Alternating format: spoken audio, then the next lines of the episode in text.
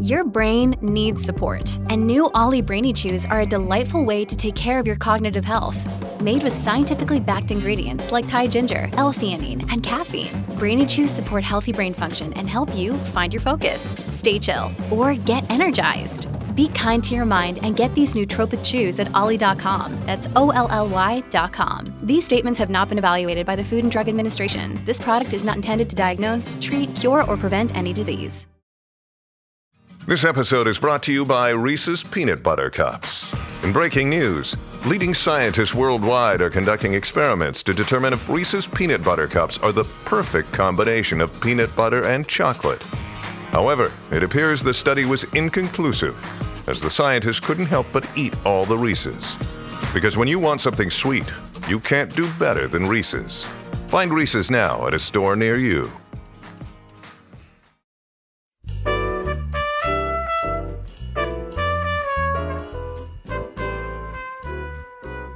It's another edition of Behind the Mic with AudioFile Magazine. I'm Jo Reed, and I have Alan Minskoff with me, and he's letting us know what he's been listening to. And you've been listening to a lot, Alan. This is a really rich week. Uh, a lot of variety, and today is the only day where we are dealing with nonfiction. This is a memoir by you know the esteemed, distinguished actor Stanley Tucci, who also is a great lover of all things Italian and all things Italian food. This is called Taste. It's his memoir.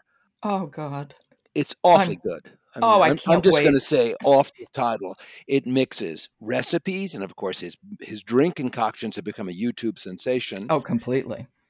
And we can all is, watch him make Negronis forever. Absolutely. It's just like, oh, I'm kind of bored. Oh, I'm just going to watch Stanley Tucci make a Negroni. And I think that it is hard not to be enchanted by this book. Now, I have one caveat I'm going to say right away. If you are bothered by the F bomb, there is America's longest recitation of the F bomb in this in this book. In this is it just book. the once, or is it a? Well, it's a couple times, but the once is sort of is is is a lot. But okay.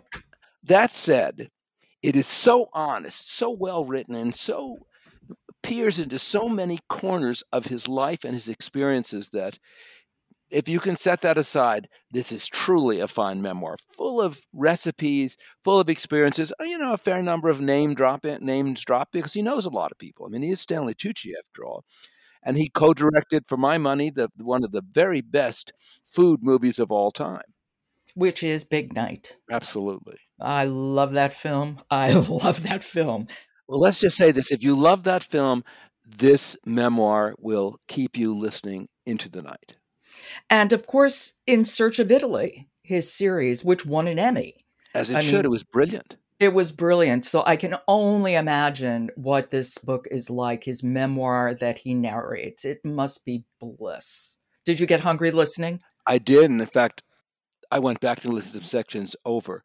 I, I must add, though, there is really a gut wrenching piece on his experience, and it's not so long ago with throat cancer. Mm. Very honest, very to the bone, and he lost a lot of weight. He, he luckily survived, you know, through the intervention of family and friends and good doctoring. But it, it is powerful. It adds a, a kind of this could happen to you mm-hmm.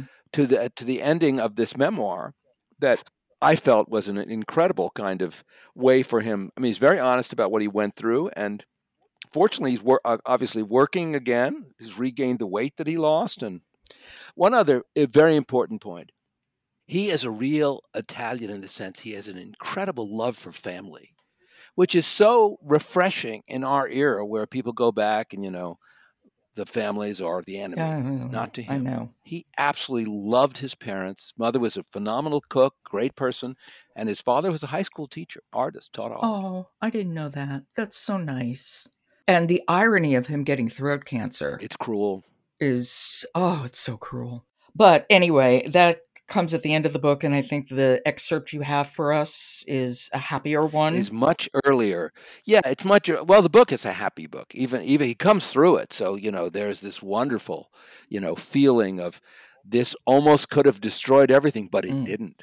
What are we going to listen to? Okay, so the sound sample is five decades ago when he and his sisters and his parents go to Italy. And of course, they had really never traveled before. His dad is a high school art teacher. So they this is a wonderful chance. The dad gets a kind of a fellowship to go to Italy, and this talks about their first experience dining out. Okay, this is Taste, written and read by Stanley Tucci. Anyway, 50 years ago, there were very few restaurants in that part of Westchester, and those that existed were either diners or very high end places serving duck à l'orange or other French classics that were all the rage in 1970s America. Public school teachers' salaries being what they were and frankly still are, dining out for a family of five was cost prohibitive, so logically, we ate in. Also, the fact that my mother was such a good cook made it certain that we never would have gotten anything nearly as delicious as what she was serving on any given night, even in the upscale restaurants, and surely not at any of the diners. So, eating in a restaurant, but especially eating in a restaurant in Rome, was a whole new world for my sisters and me. Oh, Italy. Oh, Stanley Tucci. This sounds like bliss. It is it is so enjoyable and this this ending, the reality of it, I think only makes you empathize with him, understand him, and you know, admire him even more. I mean, he's so wonderful with food. Yeah. He's so wonderful with food. And I knew he was married previously and his wife died, Mm-hmm. which of course is tragic enough. Um, so when I had seen reviews about, you know, the part cancer played in his life, I, I at first assumed this was about losing his wife. It's actually not. It's it's about his life with food, and of course, he's now married to Emily Blunt's sister, who's a uh, Yeah. in the literary world.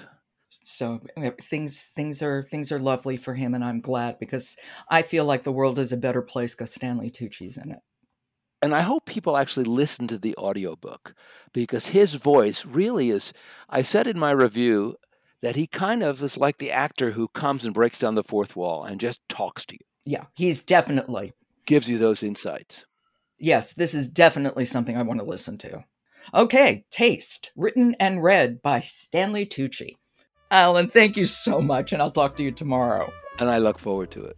This episode of Behind the Mic is brought to you by Blackstone Publishing, publisher of I Am Not Who You Think I Am, the gripping thriller from New York Times best-selling author Eric Rickstad, and it's read by actor Steven Weber.